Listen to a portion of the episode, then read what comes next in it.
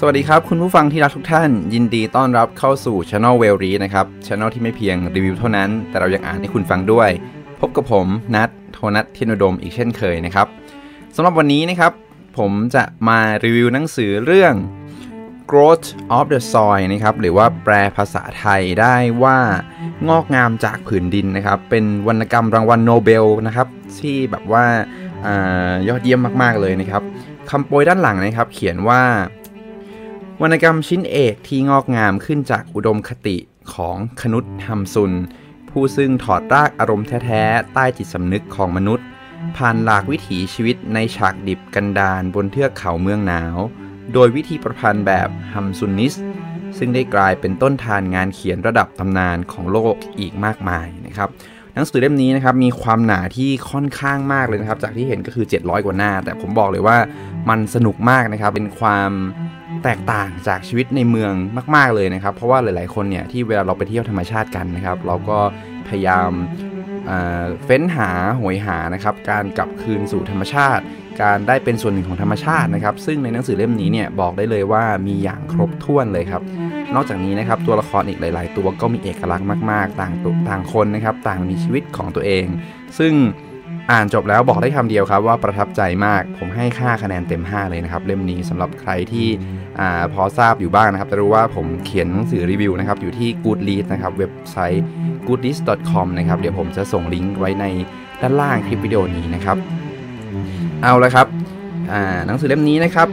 แปลโดยคุณปิยะพานะครับ ได้รับรางวัลครั้งนะครับ รางวัล Nobel Prize in Literature ในปี 1920 นะครับ ถ้าทุกท่านพร้อมกันแล้วนะครับ เราก็ไปอ่านกันได้เลยครับ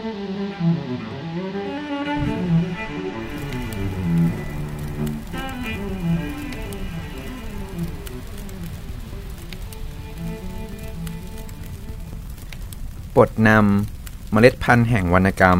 เจ้างอกงามจนข้ามศตวรรษสายลมจากหุบเขายังคงพัดมาเช่นเดิม เสียงน้ำในลำธารยังคงรินไหล ฝูงห่านป่ายังวาดปีกสีเทาผ่านเหนือทิวป่า บางคนยังอยู่ในชีวิตเดิม บางคนแปลเปลี่ยน เมล็ดพันธุ์ที่โปรยลงดินจากมือเดียวกัน ไถหวานด้วยรักและหวัง อาบไล้ด้วยแสงแดด ชุ่มชื้นด้วยสายฝนจากฤดูกาลเดียวกัน ใช่ว่าทุกเมล็ดพันธุ์จะงอกงาม Growth of the Soil ผลิดอกออกผลจากต้นเรื่องราวที่มีฉากหลังเป็นภูมิประเทศอันงดงามด้วยเทือกเขา พงไพและทานน้ำแข็งอันเวิ้งว้างสุดสายตาทางตอนเหนือของยุโรปนวนิยายเรื่องนี้อนุญาตให้พวกเราเป็นสักขีพยานแห่งการเริ่มต้นของชายคนหนึ่ง ซึ่งเราจะได้เห็นชีวิตของเขาตั้งแต่แรก มองหาที่ทาง และจับจองผืนดินในที่ห่างไกล เริ่มชีวิตเดียวดายเหมือนสัตว์โดดเดี่ยว ที่มีชีวิตเป็นหนึ่งเดียวกับป่าเขา กระทั่งพวกเราคนอ่านจะได้เห็นชีวิตอื่น ๆ ที่เพิ่มขึ้นมาในชีวิตของเขา ไม่ว่าจะเป็นแพะ แกะ แม่ไก่ วัว และม้า เมียและลูกๆ เพื่อนบ้าน และคนผ่านทาง ทั้งหมดทั้งมวลล้วนไม่ต่างจากการได้เฝ้ามองผืนดินที่เคยว่างเปล่าอย่างสิ้นเชิงณเบื้องหน้า ซึ่งกลับได้ค่อยๆ ถูกพลิกฟื้นจนกลายเป็นไร่นา ฟาร์มปศุสัตว์ บ้าน โรงนา โรงเลื่อย และอื่นๆ แต่ภาพและเรื่องราวที่ปรากฏต่อเนื่องปีแล้วปีเล่านั้น หาใช่สารถะแท้จริงของนวนิยายที่ได้รางวัลโนเบลมาเป็นมงกุฎสวมไว้อย่างสง่างาม และน่าเชื่อชูอย่างถึงที่สุดชิ้นนี้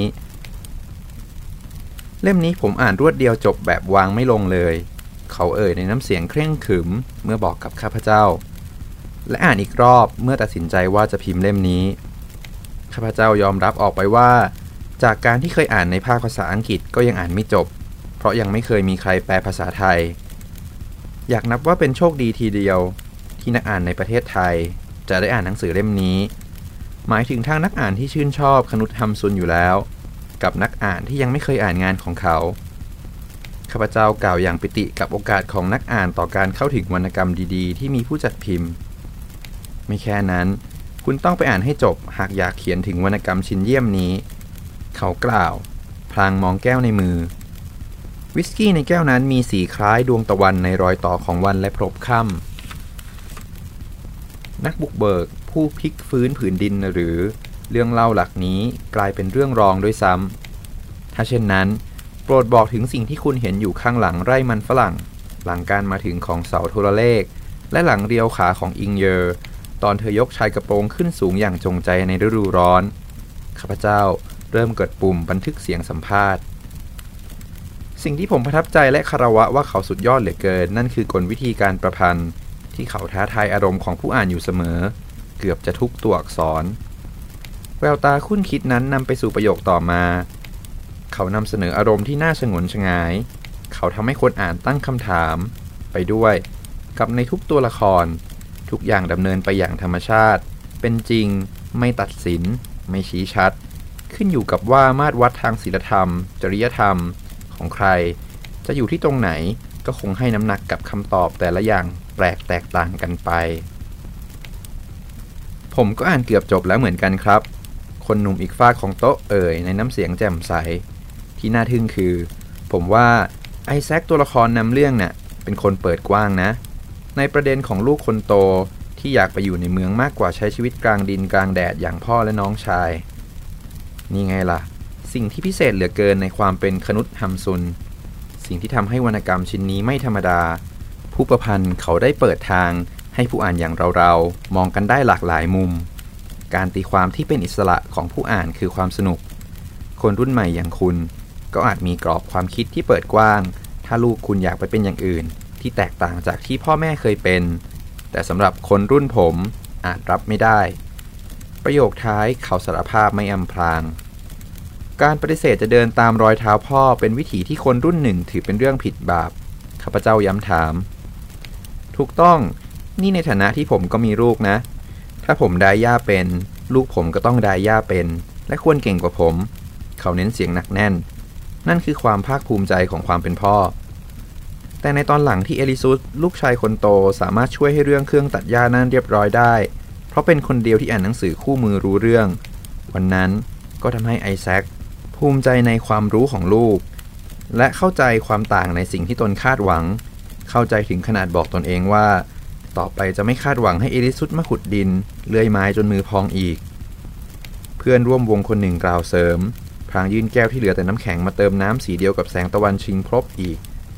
ก็เพราะบรรยากาศใด ๆ จะร่าเริงเท่าคอวรรณกรรมได้ถกกันข้างขวดแก้วเป็นไม่มี ไอแซคอาจรับได้ในที่สุด แต่ผมรับไม่ได้ เขาหัวเราะเบาๆก่อนกล่าว นอกเหนือจากนั้นผู้ประพันธ์ยังให้เราเห็นถึงคลื่นความคิดของมนุษย์ที่เปลี่ยนไปอีกด้วย อย่างเช่น ข้าพเจ้าสนใจประโยคนี้ เช่นกรณีของเขาหยุดใคร่ครวญระมัดระวังคำพูด เหมือนเกรงว่าจะสปอยให้เนื้อเรื่องเสียหายก่อนการอ่านของผู้อ่าน เอาเป็นว่า คนที่มีพฤติกรรมเดียวกันแต่ได้รับผลต่างกัน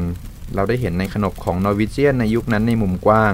ได้เห็นถึงการที่ผู้หญิงคนหนึ่งต้านแรงขับทางเพศไม่ได้ ซึ่งนี้ก็เป็นทฤษฎีของซิกมันฟรอยที่ผมเชื่อว่ามนุษย์เราเป็นแบบนั้น อ้อยังมีพัฒนาการของสิทธิสตรีในยุคนั้นด้วย ที่คนุษทำซุนเล่าให้เราได้เห็นในนิยายเรื่องนี้ เรานั่งเสวนากันอีกยาวนานจนถึงจุดสิ้นสุด ก็ตรงที่เจ้าน้ำเมรัยนั้นหมดลง ต่างก็แยกย้าย ก็นี่แหละ คนทำหนังสือสนทนาแลกเปลี่ยนกันเรื่องหนังสือ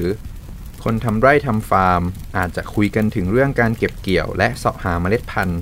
อีกทั้งสรรพสิ่ง อันจำเป็นในการเพาะปลูกฤดูต่อไป กับทั้งยังต้องให้เหลือพอยาไส้ หลังจากเจ้าหนี้นายทุนสารพัดสารพันขูดรีดไปจนพอแล้วด้วย ในที่สุดแล้วข้าพเจ้าอ่านต้นฉบับแปลไทยของนวนิยายเรื่องนี้จบรวดเดียวในรุ่งอรุณของวันถัดมา ความอัศจรรย์ของวรรณกรรมวิเศษชิ้นนี้เสมือนหยุดโลกทั้งใบให้นิ่งงันก่อนสรรพเสียงแห่งจิตวิญญาณ แห่งธรรมชาติ จะค่อยๆ แว่วกังวานขึ้นทีละนิดทีละน้อย เหมือนเสียงปลายนิ้วของคีตกร ที่พรมปลายนิ้ว แตะลงบนลิ่มนิ้ว เปียโนแผ่วๆ ทิ้งพื้นที่ว่างเปล่า บางวินาที เงียบนิ่งไป ก่อนจะระรัวปลายนิ้วอีกครั้งให้กล้องกังวานจากโลกภายในออกมาสู่โลกภายนอก Growth of the Soil นอกจากเป็นเสมือนหนึ่งจดหมายรักจากนักเขียนถึงประเทศของเขาแล้ว คนุษฮัมซุนยังได้ส่งสารบางอย่างมาถึงมวลมนุษยชาติอีกด้วย นี่คือความยิ่งใหญ่เหนือความยิ่งใหญ่ของพลังวรรณกรรมจากอัจฉริยภาพของนักเขียนผู้ที่โลกยกย่อง ตัวละครทุกตัวเป็นมนุษย์ที่เต็มไปด้วยเลือดเนื้ออย่างถึงที่สุด ไม่มีคนใดเลวโดยเนื้อแท้หรือแสนดีราวเทวทูต ไอแซคเองก็เคยจับมีรักยกรอยจากพื้นก่อนจะกระแทกทิ้งแรง เพียงเพราะจับได้ว่าเธอขโมยเงินในตู้ไปให้ลูกชายคนโต เคยอยากบีบคออูลิเนอร์ ใหญ่เจ้าเล่ห์ที่ขี้นินทาและคอยเอาเปรียบสาวบราโบรผู้มากรักแต่ไร้หัวใจ วิศวกรผู้มอบดินสอสี และกระดาษให้เด็กด้วยเพียงเอ็นดู แต่การรับภาระอื่นๆ ต่อในอนาคตของเด็กที่เติบโตเป็นหนุ่มนั้น ย่อมเกินกำลังของเขาบรีดออเซนผู้อาจเห็นหรือไม่เห็นว่าลูกเขยที่เขากำลังนอนรอความตายอยู่ในกองหิมะ คนเหมืองมาดหล่อล่ำผู้ผ่านมาแล้วจากไปเหมือนฝันชั่วคืน ฤดูร้อนและฤดูใบไม้ผลินำท้องฟ้าแจ่มกระจ่าง และความเริงรื่นมาสู่คนที่ถากถาง สร้างบ้านทำไร่นากันอยู่บนผืนดินที่จับจองกันในละแวกนั้น แต่ฤดูใบไม้ร่วงและฤดูหนาวนำความหดหู่มาให้อิงเยอ มีไอแซคก็เคยถึงกับจิตตกจนต้องหันหน้าเข้าหาพระคัมภีร์ เพื่อให้การภาวนาถึงพระเจ้าเป็นสิ่งกดทับ แรงขับแห่งสัญชาตญาณขนุษฮัมซุน ฉายภาพเหมือนจริง ให้เราเห็นอย่างใกล้ชิด แววตาเลื่อนลอยของอิงเยอที่นั่งมองปลายฟ้าสีหม่นมัว กับนกกาที่ขับร้องด้วยเสียงน่ากลัวในช่วงฤดูหนาวนั้น ตรงกับทฤษฎีจิตวิทยาที่ว่าด้วยอารมณ์ซึมเศร้าของมนุษย์ที่เกิดขึ้นจากสภาพอากาศ วงเล็บ climate despair แต่บางฤดูกาลเธอก็ต้านแรงขับ ลึกลับ ในร่างกายเปล่งปลั่งของตนเองไม่ได้ เมื่อถูกท้าทายด้วยคนหนุ่มมากสเสน่ห์ และความรู้สึกพึงพอใจในตนเองที่ไม่เคยมีมาก่อน จากพื้นดินว่างเปล่าสู่การก่อเกิดของบ้านหลังน้อยขนาดสองห้อง แพะไม่กี่ตัว เครื่องมือขุดดินและสร้างบ้านไม่กี่ชิ้น กลายเป็นที่ดินผืนใหญ่ขึ้น บ้านหลังใหญ่ คอกปศุสัตว์ โรงโมข้าวโพด โรงเลื่อย ลูกๆที่เพิ่มจำนวนและเติบโต จากวันวานที่ไอแซคเคยหาของป่าลงไปขายยังหมู่บ้านข้างล่าง แล้วซื้อหาสัตว์ หรือของสร้างบ้าน แบกใส่หลังมาจนแอนสู่การขนของใส่รถลาก แล้วไม่กี่ปีจากนั้น รถลากของเขาก็ว่างเปล่า ชาวบ้านต่างรู้ดีว่า อาณาจักรบนเขาของไอแซคกับครอบครัวนั้น ไม่ต้องการสิ่งใดเพิ่มขึ้นอีกแล้ว เพราะบนนั้นมีทุกอย่างอุดมสมบูรณ์ ทั้งพืชผล และทุกสิ่งที่พวกเขาพึงมีแต่ทว่าการมาถึงของเสาโทรเลข ถนนที่ตัดผ่าน ร้านค้าและเหมืองทองแดงนั้นมีนำมาแค่ความเจริญเท่านั้น หากทว่ามันยังพามาซึ่งบททดสอบอีกมาก รวมทั้งผู้ชายอีกมากมาย ที่ทำให้ไอแซคได้เห็นอิงเยอร์มีรักเต้นรำตลอดคืนเป็นครั้งแรก โลกที่ไม่ได้มีการตามลำพังพ่อแม่ลูกนั้นไม่ง่าย บ่อยครั้งต่างเริ่มไม่เข้าใจกัน มองกันเหมือนคนแปลกหน้า เบื่อหน่ายกัน และถอยห่างจากกัน ซุ้มเสียงอ่อนโยนที่เคยเรียกหากันกลายเป็นห่างเหินเมินเฉย ฟาร์มปศุสัตว์ และบ้านช่องกลางป่าเขา ที่เคยเป็นดั่งสวนสวรรค์ในหัตถ์ของพระผู้เป็นเจ้า บางคราวกับเป็นเหมือนเรือนจำกักขังใครบางคนจากอิสรภาพ อารมณ์สตรีแปรผันดังฤดูกาลฮิงเยอก็เช่นกัน ส่วนไอแซคนั้น แม้ไม่เคยแสดงอารมณ์ใด ๆ เลย แต่ขนุษฮัมซุน เผยให้เห็นถึงความเจ็บแปลบของไอแซคที่เก็บกดไว้ ซ่อนตัวเองในป่าพงไพร เมื่อมีกล้าเผชิญหน้ากับความจริงที่เจ็บปวด เพียงเพื่อจะมาทรมานอยู่กับคำถามและความสงสัย ไม่ต่างจากคนอ่านว่า บางสิ่งที่น่ากังวลนั้น มันเกิดขึ้นจริงหรือไม่หนอสายลมจากหุบเขายังคงพัดมาเช่นเดิม เสียงน้ำในลำธารยังคงรินไหล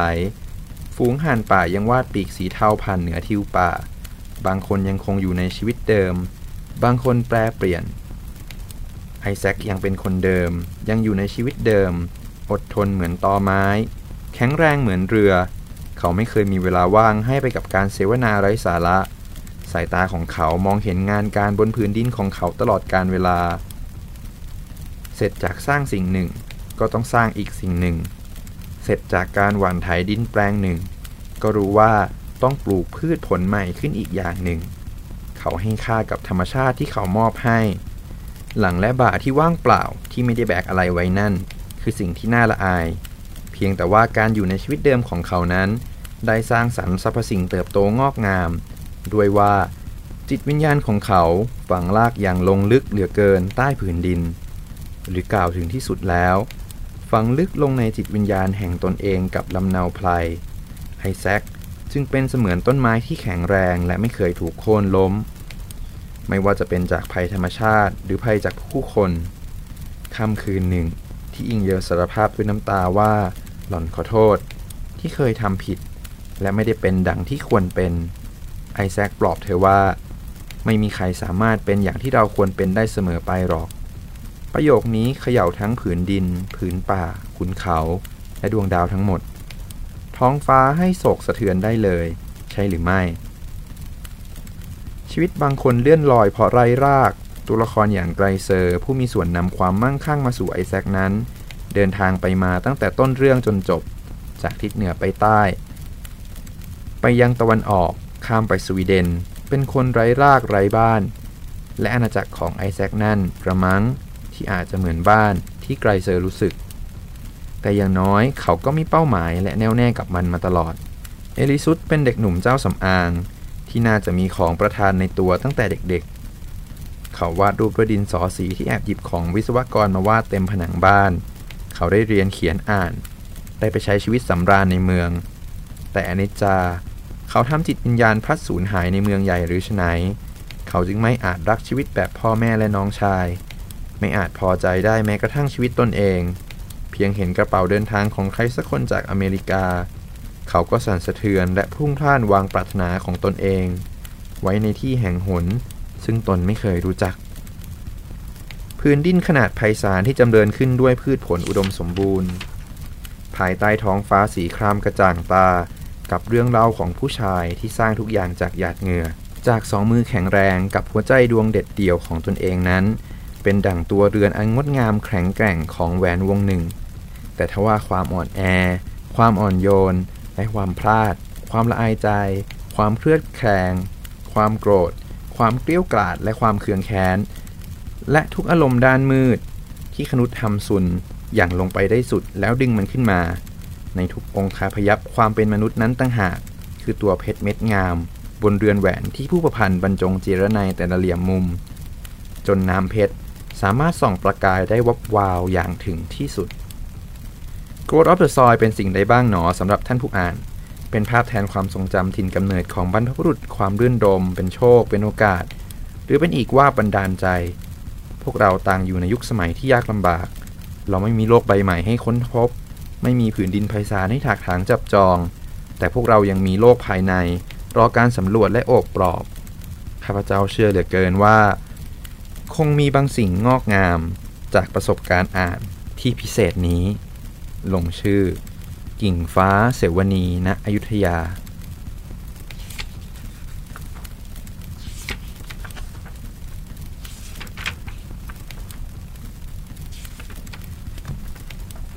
ภาคที่หนึ่ง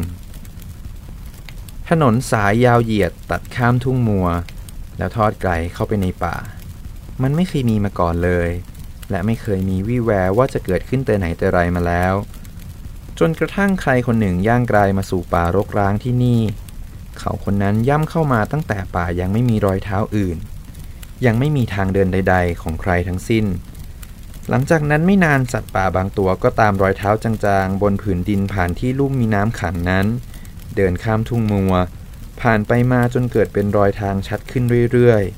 ๆจากนั้นต่อมาอีก ชาวแลปส์ หมายถึง ชาวเล่ร่อนทางตอนเหนือของสวีเดนและฟินแลนด์ยังชีพด้วยการล่าสัตว์ ก็ได้กลิ่นเส้นทางเข้ามาบ้าง จากนั้นใช้ทางลัดจากทุ่งหญ้าหนึ่งไปอีกทุ่งหนึ่ง มองหากวางเลนเดีย ด้วยเหตุดังกล่าวในภายหลังจึงเกิดเป็นถนนสายยาวเหยียด ตัดผ่านที่ดินกว้างใหญ่ซึ่งปราศจากเจ้าของแห่งนี้ เป็นผืนแผ่นดินสาธารณะ ไม่ได้เป็นกรรมสิทธิ์ของผู้ใดผู้หนึ่งทั้งนั้น ผู้ชายคนแรกของป่าบ่ายหน้าขึ้นไปทางทิศเหนือ บนไหล่หนาๆกว้างๆ แบกกระสอบมาใบหนึ่ง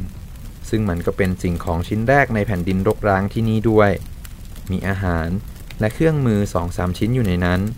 และร่างบึกบึนแข็งแรงที่แบกมันมา ก็ดูกรำกร้านด้วยเคราแข็งๆสีแดงกับแผลเป็นเล็กๆ แต่งแต้มเป็นรอยอยู่ทั่วตามใบหน้าและมือ แผลเป็นพวกนั้นเกิดมาจากอะไรหรือ จากการทำงานหนัก หรือได้มาจากการต่อสู้กันแน่ ใครละ่ะ จะล่วงรู้ บางที่หมอนี่อาจมีคดีร้ายแรงเป็นชนักปากหลังอยู่ หรือหนีคุกออกมา และกำลังซอกซอนหาที่ซ่อนตัวอยู่ก็ได้ หรืออาจจะเป็นไปได้ไหมว่า บางทีเขาอาจเป็นนักปราชญ์ที่กำลังแสวงหาที่สงบในป่า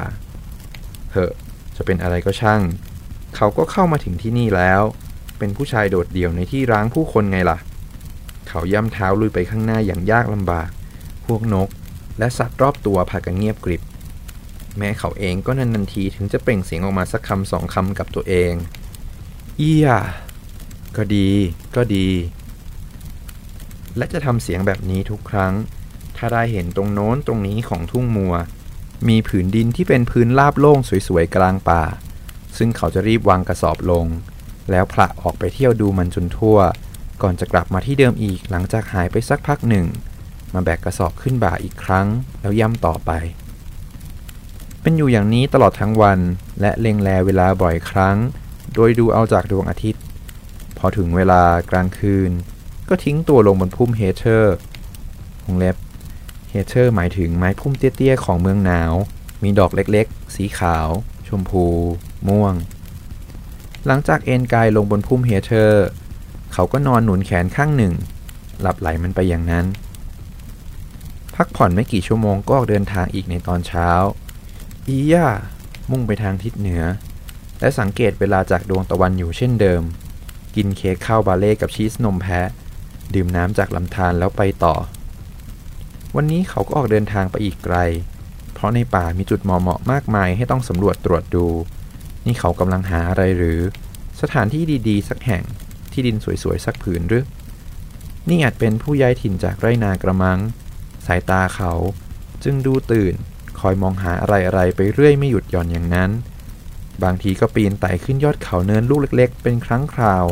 เพื่อจะมองได้ทั่วๆ หุบเขา จนดวงอาทิตย์ตกดินลง วันใหม่อีกวันเขาเคลื่อนไปทางฝั่งตะวันตกของหุบเขา ผืนดินตรงนั้นเป็นป่า มีต้นไม้ใบดกท่ามกลางต้นสปรูซและต้นสนอื่นที่โคนล้วนรกเรือไปด้วยต้นหญ้า เขาเดินไปในพื้นที่แบบนี้อยู่หลายชั่วโมง จนเมื่อยามสนธยาได้คลี่คุมลง ได้ยินเสียงน้ำไหลแว่วมาเบาๆ และนั่นทำให้หัวใจของเขา โชนความหวังขึ้นมาโครมคราม เหมือนกับเสียงนั้นเป็นเสียงแห่งชีวิตเลย เขาไต่ความสูงขึ้นไปตามเนินลาดอีก จนเห็นหุบเขาที่เริ่มมืดเบื้องล่าง และลิบลิ้วออกไปจนจรดท้องฟ้าทางทิศใต้ กระทั่งแสงฟ้า เริ่มมืดมัว ก็นอนลงพักผ่อนไปด้วยกันกับความมืดนั้น แสงสว่างของยามเช้า เผยให้เห็นทุ่งหญ้าที่เหมาะนักกับการเลี้ยงสัตว์ กินบริเวณกว้าง และเห็นป่าโป่งได้ชัดตา เขาเคลื่อนลงไปและพบกับที่ลาดเขียวชอุ่มข้างเนินเขา ใกล้ออกไปเบื้องล่างนั้น ก็ยังได้เห็นลำธารอยู่วิบวิบเห็นกระต่ายป่าตัวหนึ่งกำลังกระโดดข้ามและไหวๆชายผู้นี้พยักหน้าช้าๆด้วยความพอใจลำธารสายนั้นไม่กว้างมาก แค่กระต่ายป่ากระโดดข้ามมันได้ และเมื่อไก่ป่าสีขาวที่นั่งอยู่บนรังใกล้ ๆ มันตื่นกับเสียงฝีเท้าของเขา ส่งเสียงกระตากตกใจ นั่นเขาก็พยักหน้ารับอีก เออ มีไก่ป่ากับกระต่าย ตรงนี้เป็นทำเลที่ดีทีเดียว ต้นเฮเทอร์ บิลเบอร์รี่ คลาวด์เบอร์รี่ ปกคลุมไปทั่วผืนดิน มีต้นเฟิร์นจิ๋วๆ และดอกดาวเจ็ดแฉกที่มีกลิ่นหอมใบเขียว เขาหยุดแวะขุดตรงนั้นบ้างตรงนี้บ้างด้วยเสียม แล้วเมื่อพบตรงไหนดินดี ที่มีเชื้อราหรือดินปุ๋ยอินทรีย์ที่เกิดจากซากไม้ผุและไม้ใบร่วงทับถมกันนาน ก็พยักหน้างุบงับอีก เพื่อบอกตัวเองว่า พบที่สำหรับอยู่อาศัยและใช้ชีวิตแล้ว ใช่เลยละ่ะ เขาจะปักหลักอยู่ที่นี่และใช้ชีวิต เขาไปสำรวจบริเวณโดยรอบนั้นอยู่สองวัน ไม่เดินไปที่อื่นต่ออีก ในตอนเย็นแต่ละวันจะกลับมายังที่ลาดเขียวชอุ่มข้างเนินเขา ตอนกลางคืนก็นอนบนเตียงที่ใช้ใบสนปูทับซ้อนกัน รู้สึกได้ว่าที่นี่คือบ้านเรียบร้อยไปแล้ว ก็มีเตียงใบสนอยู่ใต้หลังคาโขดหิน ที่ชะโงกเงื้อมออกมานี่ไง เรื่องหนักหนาที่สุดของเขาลงเอยแล้ว คือการเสาะหาจนพบทำเลดีๆ ในที่รกร้างไร้เจ้าของแห่งนี้ได้ บัดนี้เขามีงานต้องทำทั้งวันละและก็ต้องเริ่มงานทันที เริ่มที่ต้องลอกบอกต้นเบิร์ชในป่าไกลออกไป ขณะที่น้ำหล่อเลี้ยงยังอยู่ในต้น เขาอัดทับเปลือกเบิร์ชขาวๆนั่น แล้วตากให้แห้งไว้ เมื่อรวบรวมได้จำนวนมากพอ ก็แบกมันลงไปที่หมู่บ้านไกลหลายไมล์เพื่อขายให้คนที่นั่น จากนั้นก็กลับขึ้นมาข้างเนินเขา พร้อมด้วยอาหารและเครื่องมือเครื่องใช้กระสอบใหม่ มีแป้งกับเนื้อหมู หม้อทำอาหาร เสียม เขาเดินย้อนมาในเส้นทางเก่าที่ลงไป และแบกสัมภาระไว้ตลอดทาง เหมือนกับเป็นผู้ที่เกิดมาเพื่อแบกสิ่งของ เป็นชายผู้เหมือนเรือขนสินค้าที่อุ้ยอ้ายในป่า และมัน ดูราวกับเขาลุ่มหลงกับการเดินย่ำไปตามทางแสนไกล ที่จะขาดสัมภาระหนักๆบนสองบาไม่ได้ ประหนึ่งว่าถ้าชีวิตปราศจากของหนักบนตัวแล้วมันน่าเศร้า มันไม่มีชีวิตชีวาเอาเสียเลยปานนั้น วันหนึ่งก็กลับขึ้นมาพร้อมด้วยสิ่งที่มีค่ายิ่งกว่าของที่แบกลงไปขายมากนัก มันคือแพะที่เขาผูกเชือกจูงขึ้นมาด้วยสามตัว และดูจะภูมิใจในแพะนั่น ราวกับพวกมันเป็นวัว ดูแลพวกมันอย่างประคบประงม เวลานั้นบังเอิญที่มีคนแปลกหน้าคนแรกผ่านมา และชาวแลปส์เลลอนนั่น พอมองเห็นแพะ ก็รู้ได้ทันทีว่า เขามาที่นี่เพื่อลงหลักปักฐานจริง ๆ จะอยู่ที่นี่ตลอดไปหรือ ใช่แล้วล่ะ เขาตอบเสียงมั่นคง ชื่ออะไรล่ะ ไอแซค เออนายไม่รู้จักผู้หญิงที่ไหนที่จะมาช่วยงานได้บ้างหรือ ไม่ แต่ถ้าเจอก็จะบอกต่อให้ ดีละ ช่วยบอกเลย บอกว่าฉันมีสัตว์เลี้ยงอยู่ แต่ไม่มีใครดูแล ชาวแลบหลีกไปตามทางของตนต่อ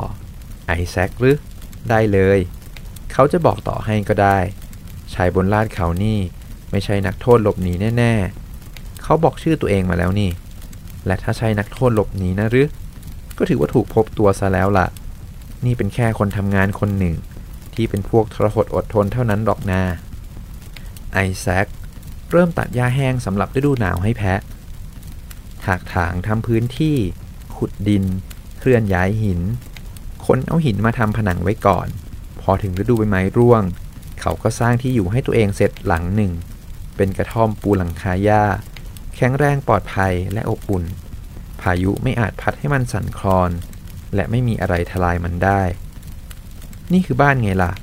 บ้านที่เขาเข้าไปข้างใน ปิดประตู และอยู่ในนั้น สามารถยืนอยู่ข้างนอกบนแผ่นหินหนาๆหน้าประตู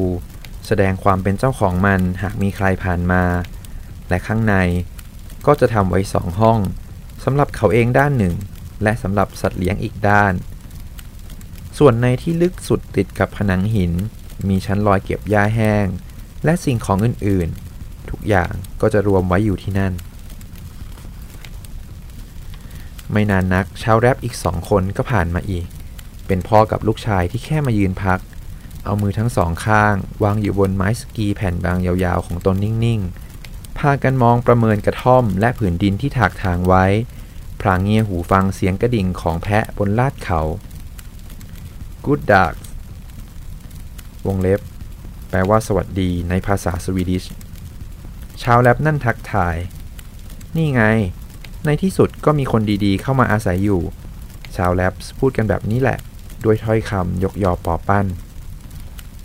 พวกนายไม่รู้จักผู้หญิงแถวนี้ที่จะมาช่วยงานบ้างหรือ ไอแซคถามย้อนไป เหมือนกับคิดอยู่แต่เรื่องเดียวตลอดเวลา ผู้หญิงช่วยงานหรือ ไม่รู้หรอก แต่เราจะช่วยบอกบอกให้ก็แล้วกัน ดีเลย ถ้าจะกรุณา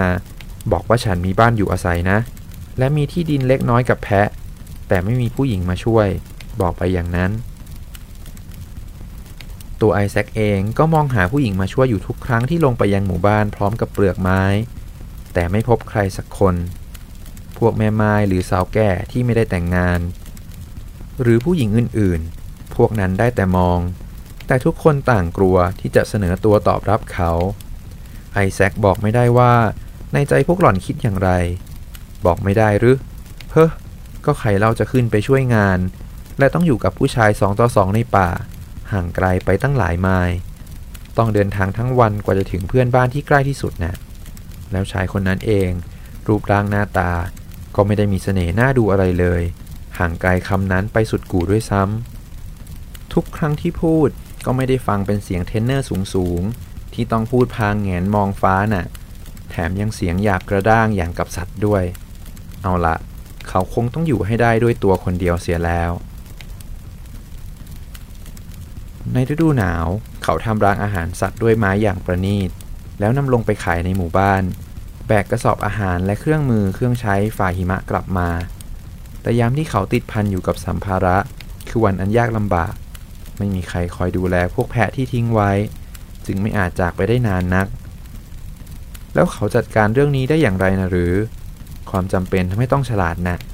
สมองของเขาหนักหนึบและใช้งานน้อยก็จริง แต่ก็ฝึกฝนใช้มันจนได้ วิธีแรกที่คิดออกคือ ปล่อยแพะไว้กลางหมู่พืชคุมดินที่ขึ้นระหว่างต้นไม้ใบหญ้าในป่า พวกมันจะได้กินจนอิ่ม ก่อนที่เขาจะลงไปยังหมู่บ้าน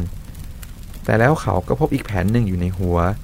คือจัดการเอาถังที่ยังดีอยู่ใบหนึ่ง